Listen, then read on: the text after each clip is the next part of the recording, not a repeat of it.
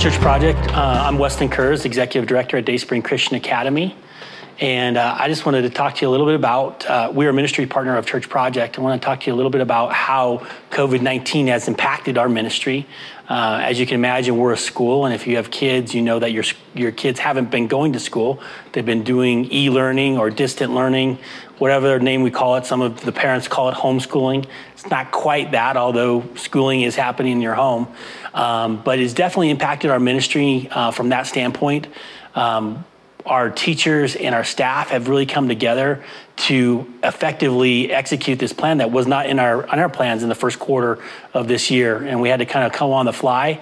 And I think we literally did not miss maybe one day in total right around spring break where we were able to implement this plan and execute it all the way from preschool to 12th grade. And so that was really cool to see in action. Um, as you guys maybe have experienced, the first three or four weeks were um, all right. And then the weariness of doing this kind of kicked in, and we made some midstream adjustments. Um, but I'm really proud of my team and the way that they've been able to adapt and be flexible.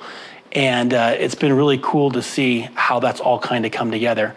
Uh, we have lost revenue uh, from the standpoint of people losing jobs and not being able to pay tuition and their preschool tuition or after school uh, childcare. Um, so we've had some impact there, but we've also had some donors step up and fill in the gap as well. Not all of it, but uh, it has been cool to see God's generosity through people. Um, overall, um, what I would say in terms of our, our, our, staff and our team, it has brought people together. Uh, we have had to be more adaptable and more flexible in this time. Also, I think we've had to learn a little bit more patience and ability to give grace to one another. Um, from a parent standpoint, I think what I've been hearing is Things have slowed down. Um, they've spent more time with their children, which has been a blessing. Usually, when two uh, parents are working outside the home, um, kid time, teachers actually spend more kid time uh, with your children than you do. Uh, but this has brought families closer together. And uh, for the most part, that's been really good and, and cool. I don't think we all want to continue this on into the fall. Um, we're not expecting to have to do that based on some of the plans we're making. So we're looking forward to be back uh, on campus, on time, live uh, in on August 17th. But we'll see how that all goes. Overall, how I've seen God in this um, in this time is really just His grace and His providence. Um, in our networks of people, we have not seen anyone that has been uh, sick with COVID in a, in a very serious way. We have known people that have been. Um, but I think God's grace in that has been really good for our, our, our ministry and our people. It's, it's stretched us, it's pushed us outside of our comfort zones.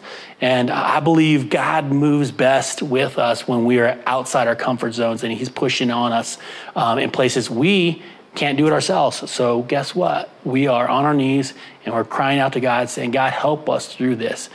And if you were to say, where have I seen God the most in this time? I would have to say it is in our relationship with Him, acknowledgement of Him through prayer and just crying out, Lord, help us.